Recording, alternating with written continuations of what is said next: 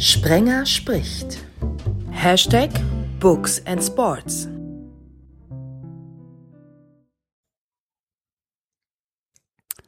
Zu Beginn ein Satz, der abschreckt, ist nicht gut, heißt es. Andererseits ist es nicht das, was uns in einem Buch weiterlesen lässt. Also, hallo mit einem etwas schlechten Gewissen. Das dritte Mal ensuite eine reine Männerrunde, aber wir haben mindestens einen Frauenschwarm dabei. Malte Asmus, Sportchef von meinsportpodcast.de ist der erste Mann in der Runde, den ich begrüße. Hallo Christian. So bin ich noch nie bezeichnet worden. Ich beziehe das jetzt einfach mal auf mich. Bei ihm schlagen definitiv die Herzen der Fans und Faninnen, das gibt's ja noch nicht, ne? direkt höher, wenn sie ihn jetzt hören. So viel ist klar. Hallo an den Fußballkommentator überhaupt, Wolf Fuß. Vielen Dank. Hallöchen zusammen. Der Dritte im Bunde tummelt sich bei Twitter, hat eine grandiose spitze Feder und schreibt auch für den Münchner Merkur. Günther Klein, hallo. Ja, hallo Christian und in die Runde, wenn schon nicht Frauenschwarm, dann wenigstens Twitter-Schwarm. Nehme ich gerne hin. Aber du hast zumindest ein Buch geschrieben über einen absoluten Frau, also hast mehrere Bücher schon geschrieben, aber äh, das aktuelle ist über einen absoluten Frauenschwarm. Liegt es nur an dem I, dass der Hansi so beliebt ist? Das trägt sicher zu seiner Beliebtheit bei. Ähm, zumal er selber ja auf diesem I durchaus besteht. Also das war für mich auch die Frage ähm, schon im ganzen letzten Jahr, ist es eigentlich angebracht, den Mann, der Mitte 50 ist und eine leitende Position hat, Hansi zu nennen, so wie einen Kanarienvogel oder Wellensittich. Aber wie ich dann bei der Recherche äh, herausgefunden habe, tatsächlich, er, er mag dieses I, er betont es. Sein Markenzeichen. Wie der Rheinländer so schön sagt, jedem Tierchen sein Pläsierchen. Ne? Also natürlich reden wir über die Bayern. Wir reden über die Geisterspielsaison und wir reden über die Biografie von Hansi Flick. Vorher aber noch der Hinweis auf eine Biografie, die jetzt erschienen ist von einem Mann, der am Pfingstmontag 75 Jahre alt wird, Erwin Kostede. Malte, dein erster spontaner Gedanke zu ihm großartiger Fußballer, ein bisschen vor meiner Zeit, aber auf jeden Fall einer, der mir, als ich mich als kleiner Junge mit Fußball beschäftigt habe und auch in Büchern dazu geblättert habe und gelesen habe, immer wieder aufgefallen ist. Beeindruckende Persönlichkeit. Wolf, auch nicht deine Generation. Ich habe ihn auch nicht mehr spielen sehen. Was verbindest du mit ihm? Äh, ich kann so richtig, so richtig belastbares nichts über ihn sagen, ehrlicherweise. Also mir ist der Name geläufig. Ähm, ich weiß, ähm, dass er jetzt im Zusammenhang mit äh, farbigen oder der dunkelhäutigen Adler, ja. Fußballern ähm, immer wieder zitiert wird und immer wieder herangeführt wird als so der erste ähm, der tatsächlich rassistisch beleidigt wurde oder sich damit auseinandersetzen musste und damals noch nicht so viel Gehör fand, ähm, leider, wie das jetzt dann doch Gott sei Dank zunehmend der Fall wird. Klein und Kostede, was verbindet die beiden? Also da ich ja noch einen Ticken älter bin als Hansi Flick, äh, habe ich als äh, kleiner Junge den Erwin Kostede durchaus wahrgenommen seine paar Länderspiele, er war ja in der Bundesliga mehr so der Typ äh, Mittelstürmer, Torjäger. Bei seinen wenigen Länderspielen musste er eine andere Position einnehmen. Also daran kann ich mich noch erinnern. Ähm, ich weiß auch, dass man damals davon gesprochen hatte, der erste farbige oder schwarze Nationalspieler. Und was ich auch mit ihm verbinde, dass eines der ersten Fanzines oder Fansigns, wie spricht man es aus, ich weiß gar nicht, also äh, Heftchen aus der Fanszene, ähm, entstanden im Umfeld der Offenbacher Kickers nach Erwin Kostede benannt war. Also Erwin ist, glaube ich, so ein, ein Prototyp äh, das, diese Publikation. Das Ding heißt immer noch so, die, die Biografie heißt äh, tatsächlich Erwin Kostede, Deutschlands erster schwarzer Nationalspieler. Das ist mitreißend, das ist aufwühlend. Ich hatte tatsächlich schon die Chance, mit, mit Kostede selber zu sprechen. Nächste Woche könnt ihr euch also schon mal vormerken die Ausgabe, die gibt's A zu kaufen und B verlosen wir drei Bücher schon ab heute. Relativ simpel, schreibt einfach an info at sprengerspricht.de und vielleicht ähm, gewinnt ihr diese Biografie. Die ist wirklich, äh, also mich hat's echt ähm, tatsächlich, tatsächlich mitgenommen. Aber ihr müsst auch keine Frage beantworten, auch nicht zum Beispiel die, warum der FC Bayern jetzt zum x Mal Meister geworden ist. Das sagt uns nämlich jetzt Wolf Fuß. es, es, gab, es gab keine belastbaren Gegenargumente. da, ja, das wird uns noch auf Jahre so beschäftigen. Äh, beste Mannschaft, bester Kader, ähm, bestes Zusammenspiel mit, mit Hans, Hansi. Ähm, und am Ende kannst du die Saison runterbrechen auf zwei, drei Schlüsselspiele, die es gegeben hat. Die haben die Bayern mehrheitlich gewonnen oder zumindest nicht verloren und äh, werden jetzt wieder mit zweistelliger Punktzahl vor dem Rest landen. Und ähm, ich war letzten Samstag in der Allianz Arena, da waren Champions League äh, Teilnehmer zu Gast der, äh, sagen wir mal, nicht im Zenit seiner Schaffenskraft schien am äh, vergangenen Samstag, im, im, Gegensatz zu den Bayern. Und da konnte man auch am Ergebnis sehr gut ablesen, wie groß offensichtlich die Unterschiede sind zwischen den Münchnern, die der Liga so ein bisschen entwachsen sind, und ja, einer guten Bundesligamannschaft mit Ups and Downs, mit einem Bundesliga Champions League Teilnehmer. Also es ist, es ist, es ist beeindruckend auf eine Art, aber es ist auch beeindruckend eintönig. Ich finde es aber auch immer so gemein. Sie machen einem dann so zu Saisonbeginn die Hoffnung, wie im Vorjahr, als dann mal Dortmund neun Punkte vorne lag. Jetzt, wenn wir uns dunkel erinnern, hieß der Herbst- oder Wintermeister oder wie auch immer es nennen wollen, RB Leipzig und dann ist trotzdem am Ende wieder der Meister aus München. Ja, also es geht eine Zeit, aber es geht halt nicht eine komplette Saison. Und die Qualität der Bayern ist halt, dass sie dann, wenn es gilt, voll durchziehen können. Und das schon seit Jahren. Und da fehlt es bei der Konkurrenz an Substanz. Also das hat qualitative Gründe, das hat vielleicht auch äh, mentale Gründe.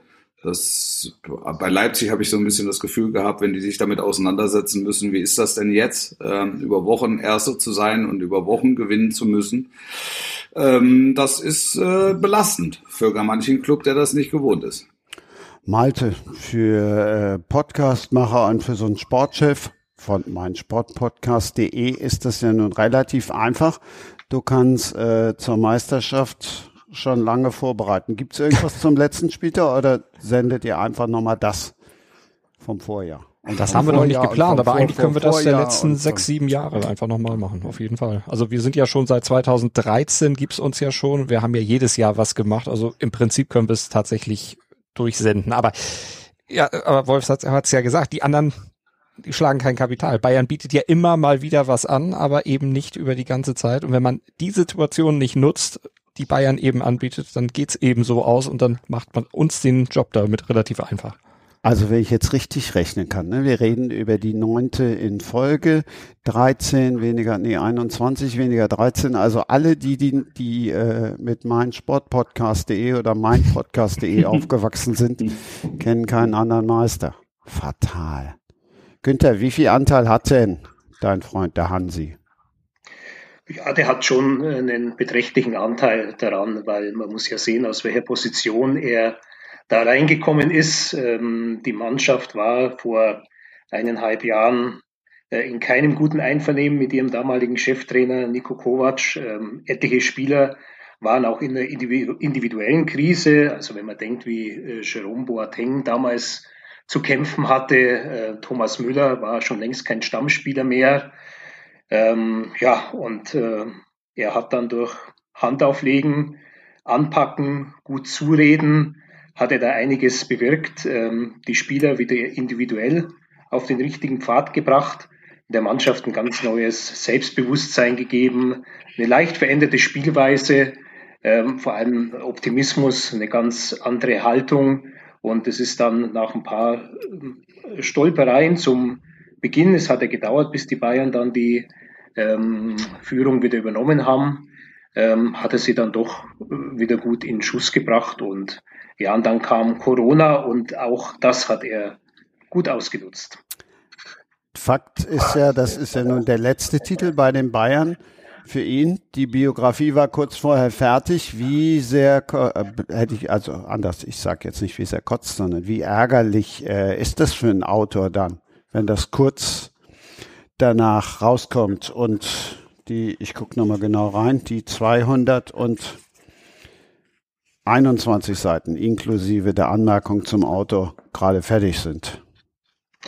Ja, also ich nehme an, du beziehst dich auf die äh, Entwicklungen, die es dann in den letzten Wochen gegeben hat, diese Dynamik, die dann bis zur Trennung geführt hat.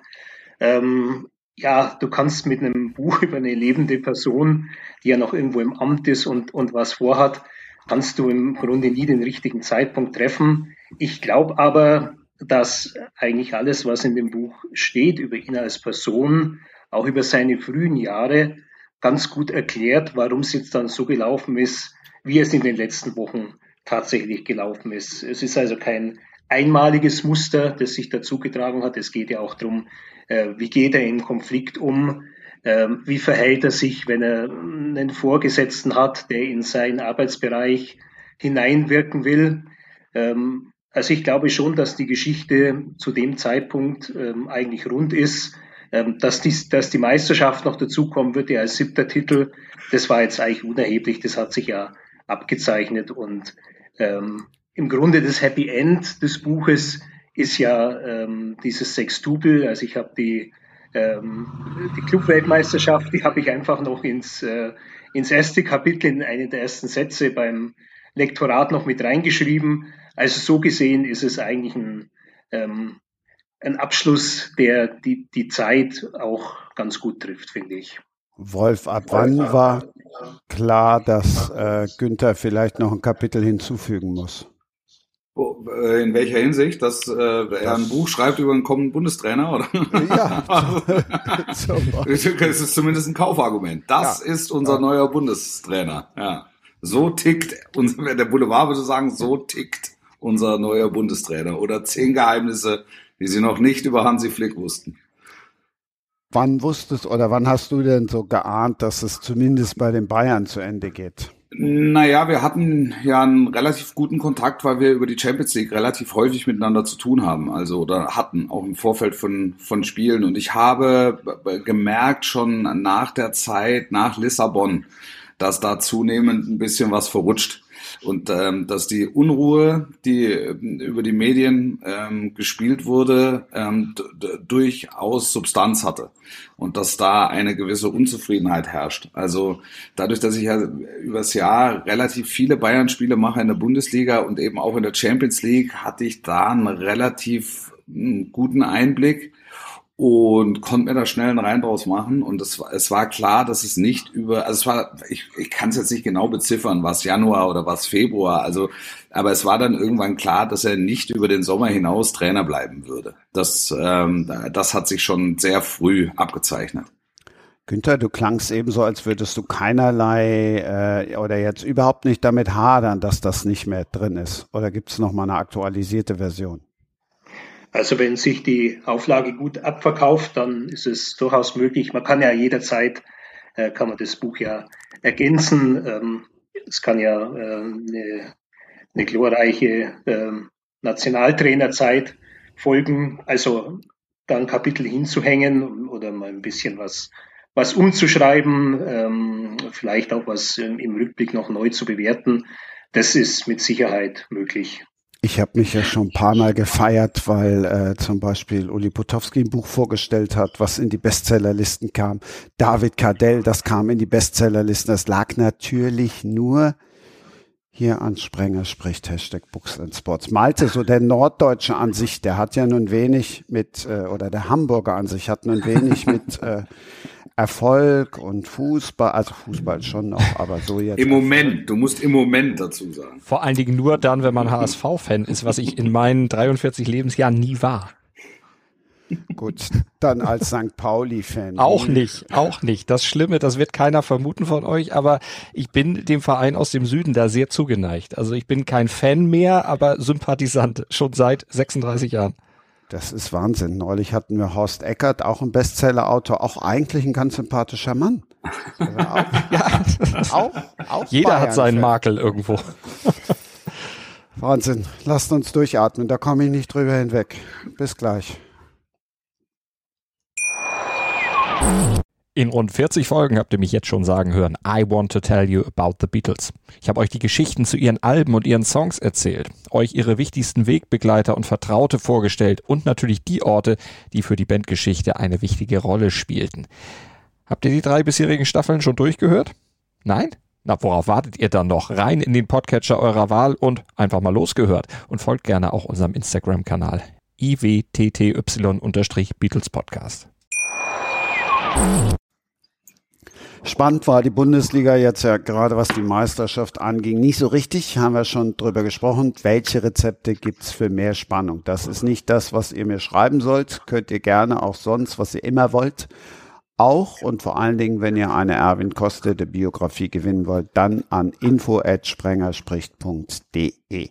Günter Klein, Vollfuß und Malte Asmussen. Wie bekommen wir mehr Spannung in die Liga? Wir fragen das Nordlicht, was ein bekennendes Südlicht ist.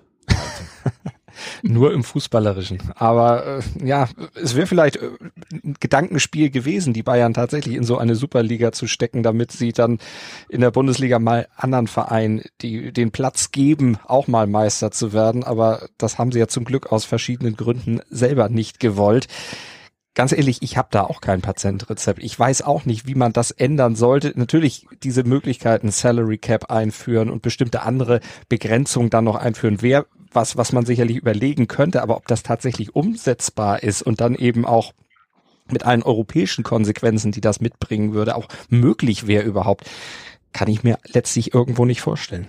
Günther, gibt es die Chance, weil der Hansi jetzt, weil der Hansi jetzt weg ist und nur noch der der Böse, der sie immer drüber kriegt, nur noch da ist, erstmal der Brazzo? Also die Chance, ähm, die Bayern den Konkurrenten eröffnet hat, war in den letzten Jahren durch eine falsche Trainerwahl.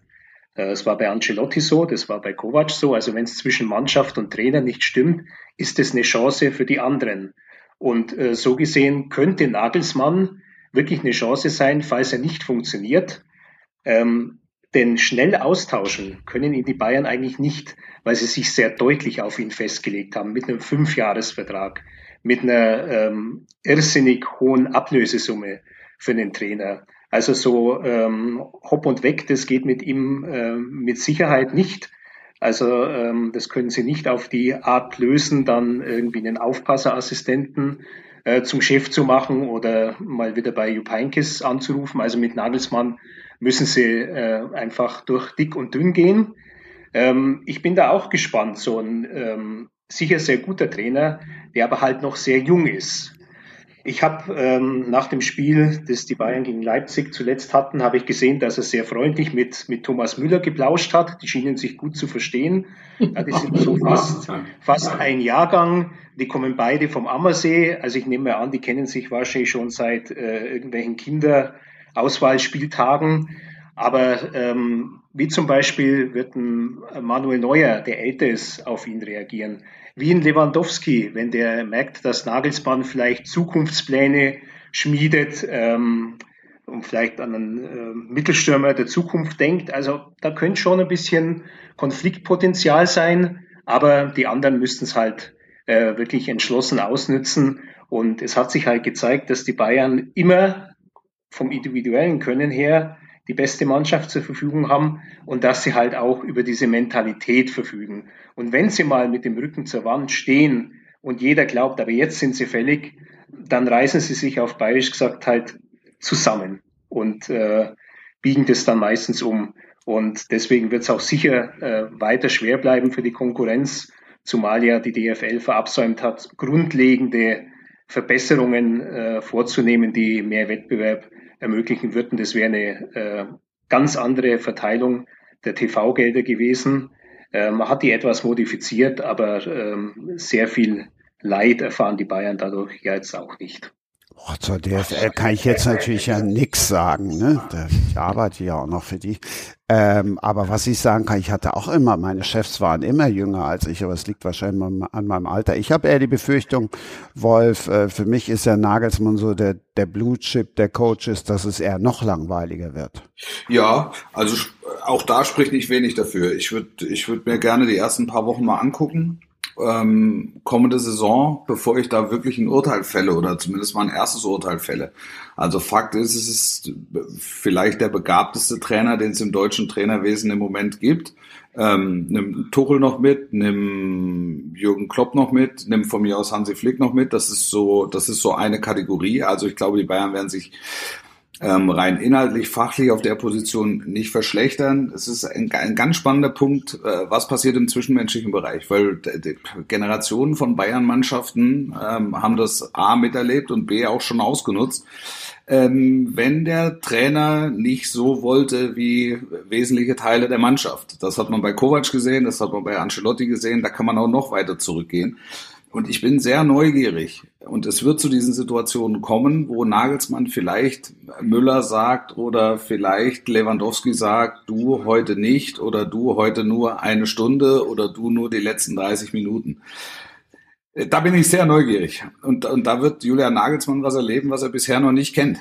Ähm, weil also in, in, in Hoffenheim hat er gemacht, wie er gedacht hat und lag immer richtig und in, in Leipzig auch. Und da war eigentlich kein Aufbegehren. Da hat Forsberg mal angemahnt, dass er viel lieber spielen würde. Und wenn der Wolf, der Hannes Wolf, ähm, so wie in Leipzig öffentlich ähm, äh, zu Protokoll gibt, dass er zu wenig Spielzeit hat, der Trainer sich dazu äußert, dann ist er ein halbes Jahr später auf dem Weg nach Mönchengladbach. Also sogar, so ganz so einfach wird das in München nicht gehen. Aber es ist halt ein klares Commitment für fünf Jahre. Trotzdem glaube ich, wenn die Bayern feststellen, nach einem halben Jahr es funktioniert nicht, tun sie ihn raus, auch wenn es super teuer äh, wird. Aber sie werden sich's, sie werden sich's fünfmal überlegen. Das ist in jedem Fall eine sehr spannende Kombination. Hochtalentierter Trainer, hochqualifizierte Mannschaft eigentlich müsste es zusammengehen und, und eigentlich gibt's halt noch einen Sonderpunkt in München, wie erwähnt, und da wird's halt spannend, ob man da eine, eine, eine Basis oder ein, ein Commitment oder gar Harmonie findet, wie bei Heinkes oder bei ähm, Hansi Flick.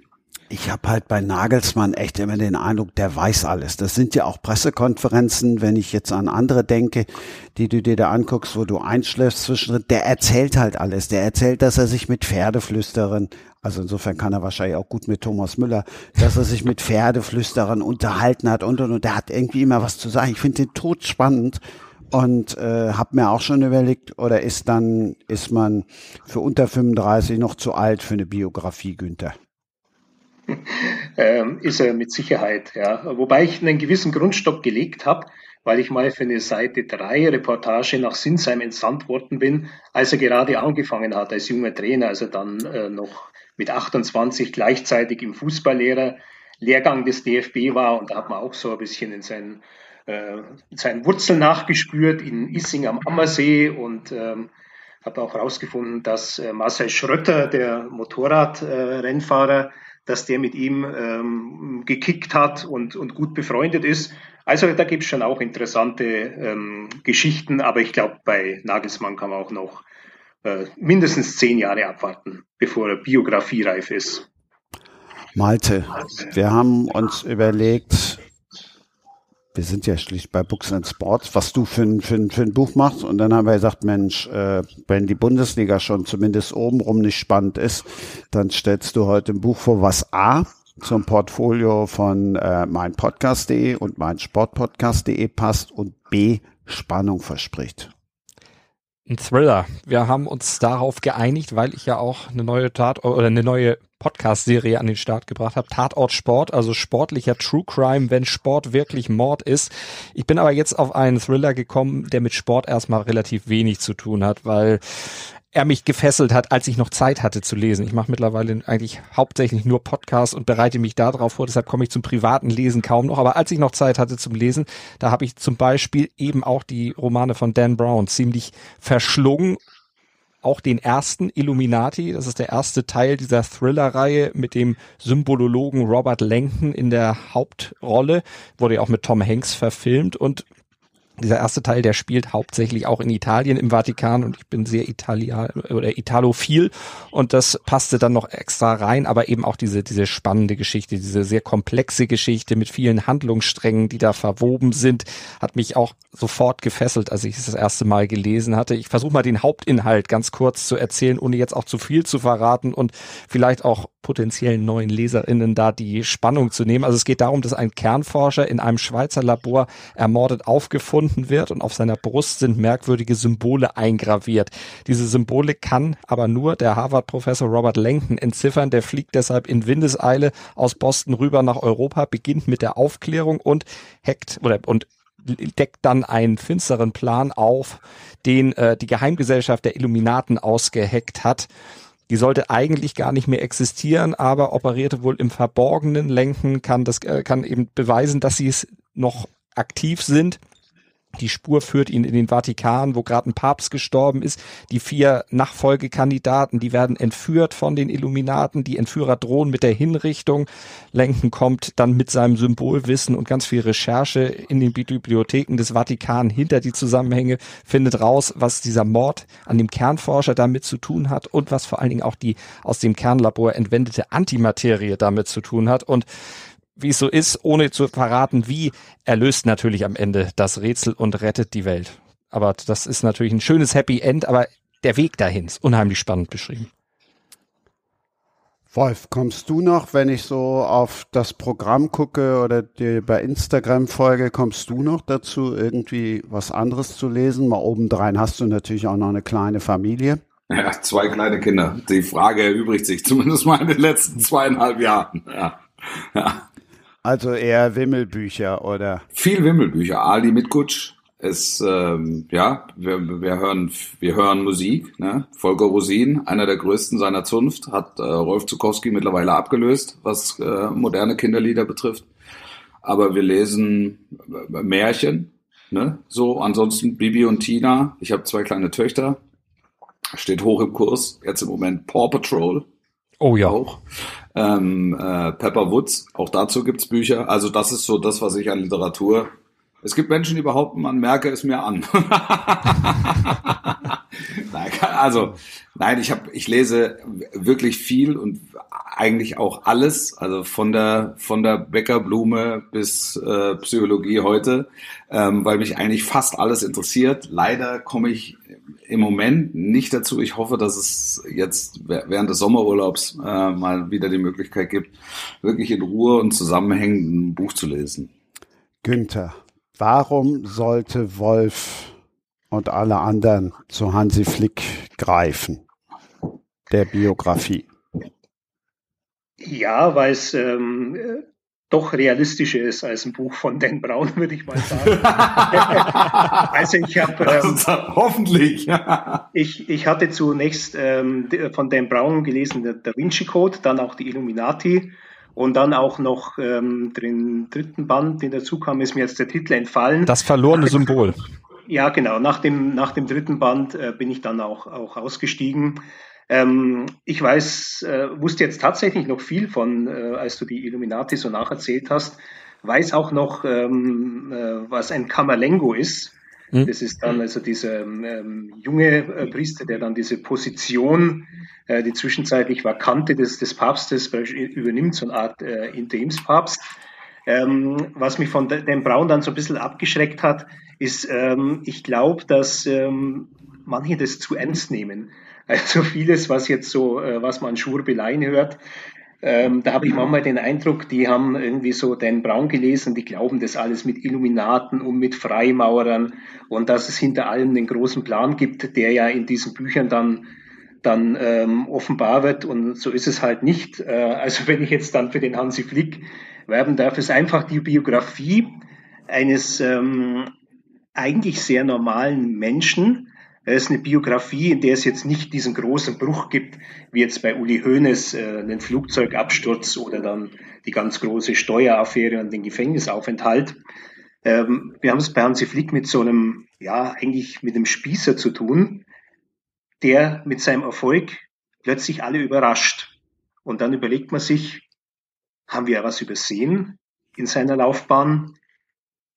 Und ähm, da bin ich praktisch auf Spurensuche gegangen. Und ähm, deswegen glaube ich, dass für einen, ähm, für einen interessierten Fan, ähm, auch natürlich für Leute, die über Sport berichten, dieses Buch schon ganz äh, wertvoll sein könnte. Was hat der, was hat der Mainstream übersehen, wenn ich mal dazwischen fragen darf? Das Mückenloch wahrscheinlich. Ja, Mückenloch natürlich. Äh, Mückenloch ein Ort, der einen sehr geerdet hält. Also mhm. was, äh, was man nie so gesehen hat, ähm, dass er schon sehr früh zu seiner Spielerzeit auf dieses Trainersein hingearbeitet hat. Also schon mit, mit Mitte 20, als er dann zum ersten FC Köln kam, nach fünf Jahren bei Bayern München. Äh, da hat sein damaliger Trainer Erich Rutemöller, der dann später auch sein Ausbilder zum Fußballlehrer war, festgestellt, dass er in Hansi Flick und er hatte auch einen Sohn, das war Olaf Janssen, einen Trainer auf dem Platz stehen hatte. Er ist ein Spieler, der für die damalige Zeit, vor über 30 Jahren, extrem interessiert war an Trainingsinhalten, der einen Matchplan an die Hand haben wollte, zu einer Zeit, als äh, vom Matchplan ja noch niemand gesprochen hat, weil er immer den gleichen Stiefel gespielt hat. Ähm, was bemerkenswert äh, bei ihm auch ist, ähm, neben dieser, neben diesen, dieser zielgerichtet, äh, ne, neben diesem, äh, neben dieser Art, auf dieses Ziel Trainer hinzuarbeiten und sich da auch, auch früh zu öffnen für alles, was mit Wissenschaft zu tun hat, ist auch dieser besondere Umgang mit den Menschen. Also er verbindet beides. Er ist ein, er ist ein sehr guter Trainer, was das Fachliche betrifft. Und er ist halt auch ein Mensch, der sehr gut ankommt. Ähm, es fällt ja oft der Begriff Menschenfänger und ich verwende ihn auch in Zitaten. Aber ich finde, dass Menschenfänger bei ihm eigentlich gar nicht so genau zutrifft, weil Menschenfänger für mich immer so was Berechnendes hat. Ja, ich gehe auf die Leute zu, um sie für mich einzunehmen. Äh, bei Hansi Flick ist es so eine natürliche Art, die Menschen dann für sich einzunehmen, indem er sie einfach sehr gut behandelt. Und da gibt es eben schon Geschichten aus der Zeit, als er dann als Trainer angefangen hat in Bammental oder in Hoffenheim in der Regionalliga, als, das, als die TSG noch äh, überhaupt nicht dieser äh, sehr reiche und geschmähte Club war, der er heute ist. Da hat er es auch so die Spieler umgarnt mit, mit, mit, mit kleinen Geschenken, mit Aufmerksamkeiten, mit Ehrlichkeit. Und ähm, diese Ehrlichkeit in der Kommunikation, die hat er sich bewahrt. Und das sieht man also durch seine Biografie durchgehen. Und als er da äh, kürzlich in Wolfsburg nach dem Spiel verlautbaren hat lassen, welche Entscheidung er getroffen hat, dass den FC Bayern um Freigabe gebeten hat.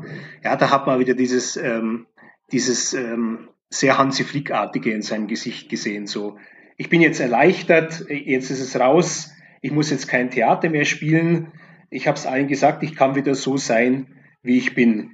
Und ähm, ich glaube, dass man das an etlichen Passagen aus diesem Buch dann rauslesen kann. Natürlich neben einer sehr langen Karriere. Ähm, ich meine, der hat ähm, in, äh, in der Jugendnationalmannschaft gespielt, als äh, sehr junger Kerl mit 18. Er hat ja auch äh, die Bayern zu einer sehr interessanten Zeit miterlebt in den 80er Jahren, ja, als der FC Bayern ähm, Karl-Heinz Rummenigge verkauft hat und sich dann äh, neu, neu aufgestellt hat. Und ähm, ja, er kam dann auch ähm, eben als, als Trainer in eine Zeit rein, in der sich vieles geändert hat im deutschen Fußball. Also auch die Zeit, die er mitgestaltet hat, auch den Hansi Flick, schon zu einer äh, sehr interessanten Person. Das musste ich auch erst rausfinden, weil als ich den Auftrag erhielt, ich kannte den Hansi Flick, aber ich wusste eigentlich wenig über ihn. Und das war für mich eben der Spaß, das alles über ihn herauszufinden.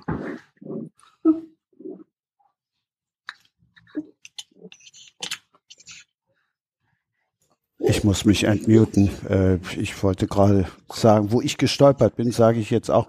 Ähm, also waren viele Stellen, aber wo ich gedacht habe, ey krass, im Sommer 85, der, der München, weil du es gerade angesprochen hast, damals hat der Kicker tatsächlich die Adressen aller Bundesligaspieler veröffentlicht. Stimmt das wirklich? Oder hast du, also, ja, ja. ich meine, wir nee, reden nee. ja über, Ich habe mich ja immer einen schönen ele elektronischen äh, Zugang zum Kicker-Archiv besorgt und tatsächlich haben die das äh, damals gemacht. Das war aber, glaube ich, das letzte Jahr. Aber damals, Mitte der 80er Jahre, ja, Fußball war noch nicht die ganz große Nummer. Ähm, und, und gerade der FC Bayern war ja einer der ersten, der das so vorangetrieben hat, nach dem Motto, ja, wir müssen unsere Stars näher an die Menschen heranbringen, an die Fans. Und äh, da konnten die, mm, die Interessierten konnten dann eben an diese Adresse schreiben, um da ein Autogramm zu kriegen. Das war schon sehr offen im Fußball. Übrigens offener als in der ZDF-Hitparade oder bei Disco. Da sind ja auch immer äh, Adressen von den äh, Stars eingeblendet worden. Aber nachdem ich dann irgendwann festgestellt habe, dass die alle hohe Bleichen 14 bis 18 in Hamburg, ist mir dann schon das Licht aufgegangen. Es könnte dann doch die Plattenfirma sein. Aber tatsächlich bei den Bayern war das ähm, äh, so und, und auch bei anderen Vereinen, dass dann einfach mal die, die Adressen veröffentlicht worden sind. Schon krass. Hast du das auf dem Zettel, Wolf? Nee, nee, das war mir komplett neu. Das war mir komplett neu. Was mich interessieren würde, ist, ob da noch welche stimmen. ähm, ja, jetzt, jetzt vermutlich äh, nicht mehr. Genauso wenig wie Telefonnummern auf äh, einer Telefonliste der Saison 98, 99. Das habe ich beim FC Bayern auch noch bekommen. Da waren tatsächlich auf Festnetz schon die ersten Handynummern drauf, der damaligen Mannschaft, auch von, von Ottmar Hitzfeld und von Michael Henke. Und äh, nur eine Nummer hat gefehlt, das war Stefan Effenberg. Da war Weißraum in dieser Zeit. Okay, okay. Wobei Klaus ja, Augenthaler doch bestimmt immer noch in Vaterstetten wohnt, oder? Der wohnt noch in Vaterstetten, ja. Wahrscheinlich hat er auch die gleiche Telefonnummer noch wie damals. das werden wir jetzt rausfinden. Was ich nicht weiß, ob in der nächsten Pause jetzt äh, Maltes Crime Podcast beworben wird. Malte, machst du vorher nochmal, dann hören es die Leute halt zweimal zur Not. Das sage ich einfach gerne nochmal. Tatortsport, wahre Verbrechen, seit kurzem auf mein Sportpodcast.de. Drei Folgen sind mittlerweile schon raus. Es kommen natürlich noch mehr. Es geht unter anderem um Bruno Fernandes da Sousa, der seine Ex-Freundin umgebracht hatte und dann an eine Horde Rottweiler verfüttern ließ. Es geht um den in Kolumbien ermordeten Torhüter, äh, Abwehrspieler, so war es, Andres Escobar, der 1994 wegen eines Eigentors oder eben nicht wegen eines Eigentores auf offener Straße in Kolumbien erschossen wurde. Das zwei der vielen Fälle, die wir da behandeln.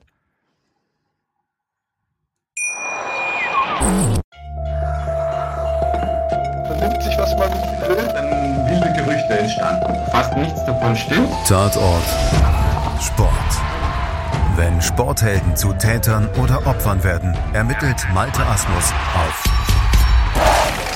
meinsportpodcast.de. Folge dem True Crime Podcast, denn manchmal ist Sport tatsächlich Mord. Nicht nur für Sportfans. Spannung haben wir jetzt gerade ja doppelt thematisiert. Im Stadion überträgt sie sich ja oftmals auch eben durchs Publikum. Günther, wie groß ist der Unterschied im Stadion in Sachen Anspannung?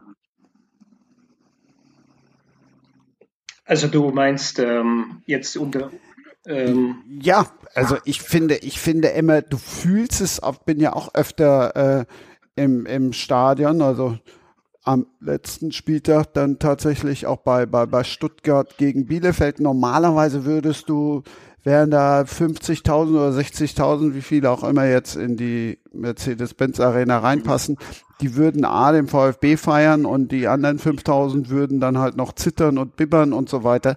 Ich finde, dass das, das, das kommt doch immer noch äh, auch auf die anderen Plätze über. Wie, wie empfindest du die Spannung? Ja, also ähm, ich finde, dass die Spannung jetzt in diesen Corona-Zeiten im Stadion nachgelassen hat. Also ich bin auch relativ oft im Stadion, aber mir fällt es schwer, mich jetzt von einem Spiel ähm, ganz einfach mitreißen zu lassen. Ähm, ich fand es am, am, Anfang dieser Krise, fand ich es noch spannend, so auf, äh, auf all diese, mich auf diese Veränderungen auszurichten. Aber ich bin da mittlerweile auch abgestumpft und wünsche mir natürlich, dass wir bald wieder ähm, so ein richtiges Stadionerlebnis äh, haben. Ich glaube auch, dass das Stadionerlebnis das Fernseherlebnis äh, schlägt, äh, dass der Stadionbesuch in manchen Punkten ein bisschen unattraktiv ist, weil du gerade so Sachen mit Video Assistant Referee gar nicht so besonders ähm, nicht richtig mitkriegst. Aber trotzdem, du, du erlebst das Spiel auf eine ganz, äh, auf eine viel intensivere Art und Weise, auch ohne, ohne Ablenkung, die man vielleicht vor dem Fernseher dann ähm, sich dann gönnt, sei es, dass man mal das Handy äh, nimmt oder, oder vielleicht auch mal was nebenzu liest, was ja, was ja manche auch machen, also nicht Buch, sondern dann irgendwie in, in der Zeitung dann blättern. Also ich finde, dass das äh, Stadionerlebnis schon äh, nach wie vor die schönste Art und Weise ist, dem Fußball zu begegnen. Aber ich tue mich im Moment tatsächlich gerade auch schwer. Ich brauche dann echt und, und, und düdel dann da irgendwie auch rum und, und, und tu mich echt schwer, da auch im Stadion reinzukommen. Malte, ich gehe mal von aus, du warst bei keinem Geisterspiel. Wie, nee. wie, wie empfindest du das jetzt als, als reiner Zuschauer? Ja, es ist schon merkwürdig gewesen am Anfang, den Fernseher anzumachen und dann eben ein leeres Stadion zu sehen, keine Stimmung. Nur ist es bei mir so, Wolf kennt das von zu Hause mit kleinen Kindern. Ich habe sowieso meist den Ton sehr leise, beziehungsweise sogar aus, weil um den Fernseher sowieso rumgewuselt wird. Deshalb sehe ich sowieso hauptsächlich das Bild und äh, kriege von dem an, drumherum nicht so viel mit. Deshalb, äh, die, ich habe die Stimmung im Wohnzimmer, die fehlt mir dann nicht unbedingt. Aber wenn man denn mal die Möglichkeit hat, tatsächlich so ein Spiel in voller Länge und dann auch mit äh, Geräuschkulisse, die eben nicht vorhanden ist, zu sehen, das ist schon sehr merkwürdig. Und ich fieber auch den Zeiten entgegen, dass endlich wieder so ein Hauch Stimmung dann auch aus dem Fernseher reindrückt oder dass man eben tatsächlich auch mal wieder ins Stadion kann. Günther, hast du denn so ein prägendes Geistererlebnis? Ja, eigentlich, das war mein, mein erstes Spiel, das erste Geisterspiel, das war Augsburg gegen äh, Wolfsburg. Auch das und, klingt äh, ja auch in normalen Zeiten nach Geisterspielen. Nach Geisterspielen, ja. Vor allem der, der Wolfsburger Auswärtsblock immer sehr überschaubar, wenn, wenn bei VW wieder Schicht ist. Ähm, in Augsburg liegt das Stadion ähm, direkt an der vielbefahrenen Straße, an der Bundesstraße 17. Das sind also 20 Meter vielleicht dazwischen vom Stadionzaun zum, zur, Stadt, zur, zur Leitplanke der Straße. Und die Mannschaften standen so 15.28 Uhr und 30 Sekunden auf dem Platz. Die standen alle in Formation und ähm, es lief auch keine Musik mehr im Stadion. Es war stille, man hat gewartet, dass 15.30 Uhr wird. Und da standen also die äh, 70, 80, 90 Sekunden standen die da. Und äh, diese Stille in dem Moment, die, äh, die war so äh, unheimlich, so ungewohnt. Und dann kam von draußen, von der Straße, kamen diese Motorengeräusche rein. Das Motorrad, das beschleunigt, äh, das, äh, der Diesel, der vorbeituckert. Und das war ein völlig fremder Sound für ein Fußballspiel. Ich habe mir zum Beispiel, als die Allianz Arena äh, in Betrieb genommen worden ist, da hatte ich mir zuvor auch gedacht, na, liegt die nicht verdammt nah an diesem Autobahnkreuz? Hört man da nicht irgendwie von außen rein? Aber da habe ich dann festgestellt, auch in dem leeren Stadion, in dem ich ab und zu auch ohne Corona mal so drin war, ist es so, dass die, dieses Stadion eigentlich eine völlig abgekapselte ähm, Einrichtung ist. Da kommt kein Sound von draußen rein. Und ähm, als es in Augsburg dann diese Motorengeräusche vernehmbar war, diese Außenwelt, also das hat sich bei mir festgefressen. Und ähm, äh, seitdem warte ich immer auf diese, auf diese Minute der, der Andacht, der Besinnung, bis dann der Schiedsrichter das Auge auf die ähm, Videowand oben gerichtet, dann äh, erwartet, dass dann diese Uhr umspringt, diese Digitaluhr auf, auf 15.30 Uhr. Das ist mein, mein Geisterspiel-Eindruck. Wolf, du hast deine ganzen Geisterspiel-Eindrücke gleich in ein ganzes Buch gepackt. Erzähl. Ja, also Sound of Silence, ähm, aber eben nicht nur. Das, äh, das ist es. Also es geht äh, in, in dem Buch in allererster Linie um die Ereignisse des ersten Geisterspielzykluses ähm, bis inklusive Finalturnier in, in Lissabon. Und ähm, dann eben auch schon der Vorgriff auf, auf diese Saison, aber dieser einmalige Zyklus, den es eben gab, wo klar war, wir gehen alle in Quarantäne, wir kommen danach wieder zurück, versuchen dann irgendwie die Bundesliga-Saison zu Ende zu bringen, versuchen irgendwie ein äh, Champions League-Finalturnier zu Ende zu bringen. ähm, ja, lassen eine Europameisterschaft ausfallen und ähm, das ist im Grunde der rote Faden dieses Buches, ähm, immer wieder mit äh, Querverweisen und, und Rückverweisen, wie es ist und wie es war, ähm, als noch Zuschauer da waren, rund um Champions League Spiele oder rund um Bundesligaspiele etc. Ja. Also das ist es so, das ist es so im Groben. Aber äh, was Günther gerade gesagt hat, also das äh, hat auch, ähm, hat ja, also jetzt füllt nicht ein ganzes Kapitel, aber doch ein Stück weit ähm, die Geräuschkulisse am Anfang, das war schwer, schwer erträglich. Also äh, da einen professionellen Zugang zu legen, war eine echte Herausforderung. Weil ich mich noch gut dran erinnern kann, wir machten damals Paris Saint-Germain gegen Borussia Dortmund. Das war das Rückspiel, das war so das erste Geisterspiel ähm, äh, dann, dann auch für mich. Das habe ich allerdings aus dem Studio in München übertragen, weil da die Lage schon relativ unübersichtlich war. Und ähm, äh, da, da dachte ich, das, das kannst du nicht aushalten.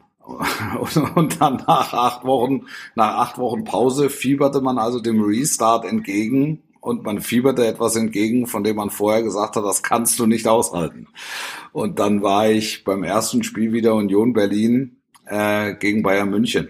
Und äh, Union ist ja ein, ein, ein sehr besonderer äh, Verein. Das ist ja äh, durchaus ein, ein Stück äh, Fußballkultur auch, der dort gelebt wird. Und man hat sich da also gesagt, wir spielen die Hymne und ansonsten nichts. Wir halten es so puristisch wie möglich und machen nicht mehr draus als ist. Und diese wirklich ein, einminütige Stille kurz vor Anpfiff, wo du dann auf einmal Vogelgezwitscher hörst, das war, das war für mich auch ein sehr beeindruckender Augenblick. Und dann plötzlich meldeten sich drei Fans, die ähm, da im Wäldchen am Baum hingen und offensichtlich äh, sich auf den Restart einen klitzekleinen genommen hatten und fingen dann an zu singen. Es, es, war, es, es war gespenstisch und es war außergewöhnlich. Ja. 208 Seiten und dann lese ich in der Beschreibung äh, auch noch mit Mund-Nasenschutz, aber ohne Maskerade. Ähm, nimm die, ich bin nun öfter im Stadion, ich sehe euch und äh, nimm unsere unsere Zuhörer mal mit. Wie ist es als als Kommentator? Wo ist der große Unterschied jetzt? Äh, gerade auch, also jetzt mal abgesehen, das kann sich jeder vorstellen, dass du so schnell weg bist aus dem Stadion wie sonst nie. Ja, ich bin so schnell da wie sonst nie und bin so schnell weg wie sonst nie. Und genau das wird auch von mir gefordert, mich dort nicht länger aufzuhalten, ähm, als ich muss. Wir mussten am Anfang noch 90 Minuten mit Maske kommentieren. Ähm, das war auch zu einer Zeit, als ähm, ja, also es in Deutschland nur die Masken gab, die irgendwo in Shanghai vom Laster gefallen waren, die hier der, der, der, der, der Söder zwar salbungsvoll am Münchner Flughafen reingewunken hat, aber die hatten so, ein, so, so, so toxische Dämpfe. Das heißt, wenn du die so eine halbe Stunde aufhattest, da war es schon halb besinnungslos. Also das ging nach äh, zwei, drei Wochen, Gott sei Dank, dass wir die Maske zumindest während des Kommentierens abnehmen, äh, abnehmen durften. Was ansonsten am allermeisten fehlt, und das ist einem vorher gar nicht so aufgefallen, es fehlt eine wesentliche Erzählebene. Ähm, und die wird einfach durch Stimmen und Stimmung im, im Stadion ganz wesentlich beeinflusst und ganz wesentlich auch gestrickt, weil ein Stadion eben in der Lage ist, einen Spielverlauf zu beeinflussen. Und das fiel komplett weg. Das heißt, nur die elf auf dem Rasen inklusive der fünf, sechs, sieben Leute Staff, die mit rein durften und der Auswechselspieler äh, waren in der Lage, irgendwas von außen zu beeinflussen oder von innen zu beeinflussen, aber eben nicht 60, 70.000. Und äh, ich konnte mich also es bis zum heutigen Tage nicht von dem Gedanken freimachen, dass ich mir vorstelle, jedes Mal aufs Neue vorstelle, wie wäre dieses Spiel wohl verlaufen, wenn Zuschauer da gewesen wären. Also hätte der Trainer so aufgestellt, hätte er so krass rotiert im Vergleich zum letzten Spiel. Hätte ähm, wäre das ein Zeitpunkt gewesen, für den Club nochmal eine, eine Aufholjagd zu starten. Also ganz konkret, wäre Schalke so sang- und klanglos abgestiegen, wenn Fans im Stadion gewesen wären. Ähm, das, sind, das sind alles hypothetische Fragen und ich bin auf der Suche nach der Antwort und ich suche und ich suche und ich suche. Und ich werde wahrscheinlich nichts finden und dann sind wieder 15.000 im Stadion, irgendwann wieder 30. irgendwann wieder Volllast und dann denkt man an diese Episode zurück, die es gab und sagt, es, es war, es war außergewöhnlich und es war besonders und es ist dann auch ein Stück äh, Fußballgeschichte. Es ist ein Stück deutscher Geschichte, ein Stück Weltgeschichte und ein Stück Fußballgeschichte. Und das, was vielleicht so ein bisschen hängen bleibt, so als einziges, was man noch so mitgenommen hat, jetzt die taktischen Anweisungen oder eben den legendären Radio Müller? Ja, also man hört halt, man, man hat viel gelernt oder ich habe viel gelernt über ähm, Hierarchiestrukturen in, in Fußballmannschaften. Das war, war ja vorher etwas, mit dem häufig hantiert wurde in der öffentlichen Diskussion, aber man konnte es nie so richtig greifen. Jetzt weißt du in den meisten Clubs, wie so eine Befehlsstruktur aussieht, auch welchen Einfluss ein Trainer nimmt, welche, äh, wie wichtig Führungsspieler sind. Ähm, das äh, außergewöhnlich, außergewöhnlich muss man sagen. Also was die Achse ähm, Alaba, Kimmich, Müller an Rhetorik preisgegeben hat, das war schon besonders. Auch auch Neuer hinten, selbst Lewandowski. Und dann hast du Mannschaften gehört, von denen hast du, also die hast du überhaupt nicht gehört. Das war so in aller Stille nahmen die dieses Spiel zur Kenntnis und ließen es über sich ergehen. Und man konnte daraus natürlich immer wieder dann äh, Erzählstränge oder, oder ähm, Handlungsstränge ableiten, auch für den, auch für den Live-Kommentar. Aber es geht nichts über 50.000, die sich komplett verausgaben. Ich glaube, den Thomas Müller muss man eigentlich noch extra feiern, weil er nämlich in dem äh, Spiel gegen Atletico Madrid ja. das Wort Rabauken verwendet hat. Ja. Ein schönes Wort, das heute Absolut. keine große Rolle mehr spielt. Die leider, leider, leider, leider, obwohl es ein sehr schönes Wort ist. Das sind die ja, größten Rabauken im Weltfußball, ja.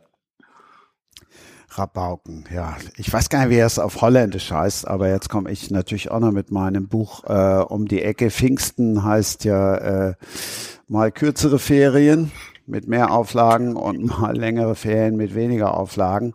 Ein bisschen Urlaubslektüre, diesmal auch im Doppelpack, bleiben wir noch ein bisschen beim Fußball. Die Reise in die Niederlande. Also hier aus NRW bist du ja nochmal ganz schnell da. Flieland ist eine von den fünf bewohnten westfriesischen Inseln. Da kommt jetzt die Kommissarin Ried Herzen hin. Ich kann es nicht so schön aussprechen wie Vera Telz in den, im Hörbuch. Das ist schon schick. Ähm, die soll ihren ersten Fall da lösen, gemeinsam mit einem Team, das äh, ungefähr genauso beliebt ist wie Sie oder wie wir gerade festgestellt haben, für uns Geisterspiele.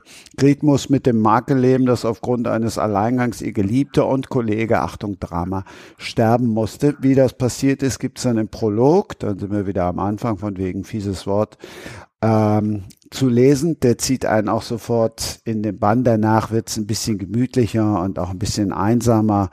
Und äh, eben wird auch sehr viel von dieser Dünenlandschaft da auf Flieland, Flieland erzählt und eben auch äh, von, von, von den Leuten. Letztlich findet sich dann irgendwo die Lösung in der Vergangenheit. Ich wusste tatsächlich beim Mord auf Flieland und beim zweiten Teil die Tote in der Gracht relativ schnell wer der Täter ist, war trotzdem spannend und lehrreich, weil was ich nämlich nicht wusste im zweiten Teil, es gibt einen Elf-Städtelauf in, in, in Holland in besonders kalten Wintern. Da flitzen sie dann irgendwie auf Kufen 200 Kilometer, das muss man sich mal vorstellen, ist das äh, fünfmal Marathon oder so, ne? Ähm, durch die Grachten. Und äh, das hat dieser Jan Jakob, so heißt der Autor, auch großartig geschildert. Wir lernen im zweiten Teil dann das Team noch ein bisschen besser kennen. Also wer Regionalkrimis mag, der wird äh, auf jeden Fall damit seinen Spaß haben. Und wer es Wasser mag, wie ich zum Beispiel, der hat noch mehr Spaß, weil diese Gret wohnt auf dem Hausboot, das im Übrigen auch noch zum Segeln taucht. Also, wenn das nichts ist, Holland, ich weiß, ist von Bayern ein bisschen weiter weg. Mit dem Urlaub ist ja eh im Moment ein bisschen schwierig, Wolf, gerade auch mit Kindern. Ja, ja, Urlaub ist schwierig. Man muss halt das Beste draus machen. Also auch das ist ja ähm, äh, durchaus in, in also in, wird in meinem Buch behandelt, wie es dann eben mit Urlaub im In- und Umland geht im vergangenen Sommer ähm, und wie es auch mit Urlaub in den eigenen vier Wänden geht und äh, die die große Freiheit in den eigenen vier Wänden. Und man kriegt halt und das ist schon ein Nebeneffekt auch dieser dieser Pandemie. Man kriegt ähm, vom Leben unter die Nase gehalten, was wirklich wesentlich ist. Und Günther, bei dir habe ich gelernt, du träumst wahrscheinlich irgendwie vom Urlaub auf dem Bauernhof, weil du eben so vom Dieselmotor geschwärmt hast. Ähm, nee, also Urlaub auf dem Bauernhof, da bin ich, glaube ich, als Kind noch einigermaßen traumatisiert.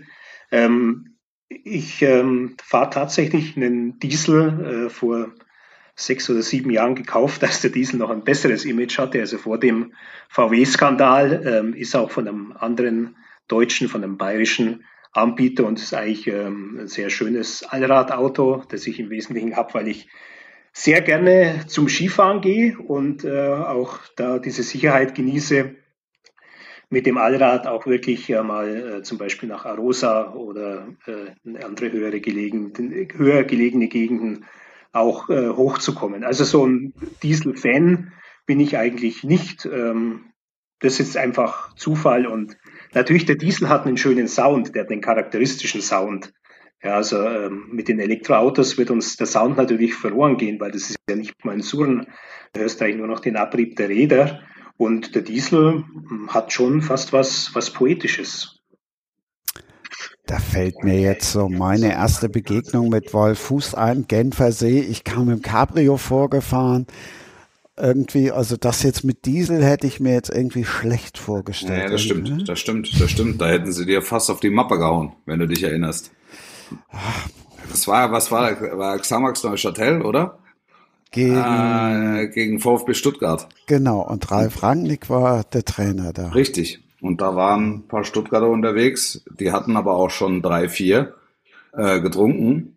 Und du hattest irgendwas gesagt, was ihnen nicht gefallen hat. Es lag zwar schon eine Zeit zurück, aber das kam da auf Wiedervorlage. ja, aber das ja. ist jetzt auch schon gefühlt, ja, noch nicht mal gefühlt, sondern auch in echt. Über, über 20, über 20, über 20 Jahre. Über 20 Jahre her. Wahnsinn. Malte, was hast du vor 20 Jahren gemacht? Schulbank gedrückt. Nee, da war ich schon fertig mit der Schule. Da habe ich schon studiert, mehr oder weniger.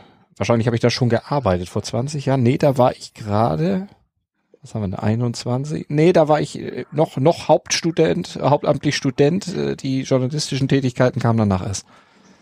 Tja, und jetzt hören wir ihn auf mein Sport-Podcast. So schnell kann es gehen. So schnell kann es gehen. Ich bedanke mich ganz, ganz herzlich bei euch allen drei. Günther, äh, ich bin sehr gespannt dann auf das von Wolf Fuß ja schon avisierte Kapitel Hansi Flick und seine Erfolge bei der deutschen Nationalmannschaft. Es gibt ein Kapitel, das heißt DFB. Man kann leicht ein Kapitel DFB 2 schreiben, weil ich habe auch Bayern 1 zu, zur Spielerzeit und Bayern 2 zur Trainerzeit. Also ich habe das Schema so gehalten, dass ich jederzeit noch einen Baustein draufsetzen kann. Clever, clever. Wolf, ich hoffe, Klar. dass du nicht noch ein zweites Buch über Geisterspiele schreiben musst. Ähm, das hoffe ich auch. Davon gehe ich allerdings, ich gehe nicht davon aus. Weil die Lage, die Lage wird sich entspannen. Aber ich habe schon gesagt, also unter realistischerweise, dass wir wieder richtig volle Stadien erleben, das wird noch bis 22 dauern. Aber wir tasten uns langsam zurück in die Normalität.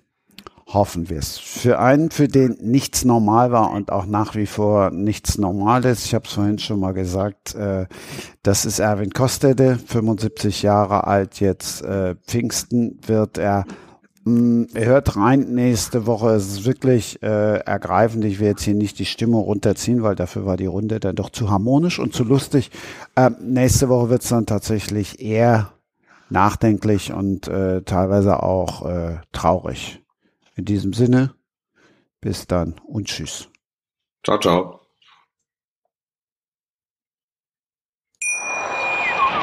Wie baut man eine harmonische Beziehung zu seinem Hund auf? Puh, gar nicht so leicht. Und deshalb frage ich nach, wie es anderen Hundeeltern gelingt, beziehungsweise wie die daran arbeiten. Bei Iswas Dog reden wir dann drüber. Alle 14 Tage neu mit mir, Malte Asmus und unserer Expertin für eine harmonische Mensch-Hund-Beziehung, Melanie Lippisch. Iswas Dog? Mit Malte Asmus. Überall, wo es Podcasts gibt. Das war Sprenger spricht. Hashtag Books and Sports.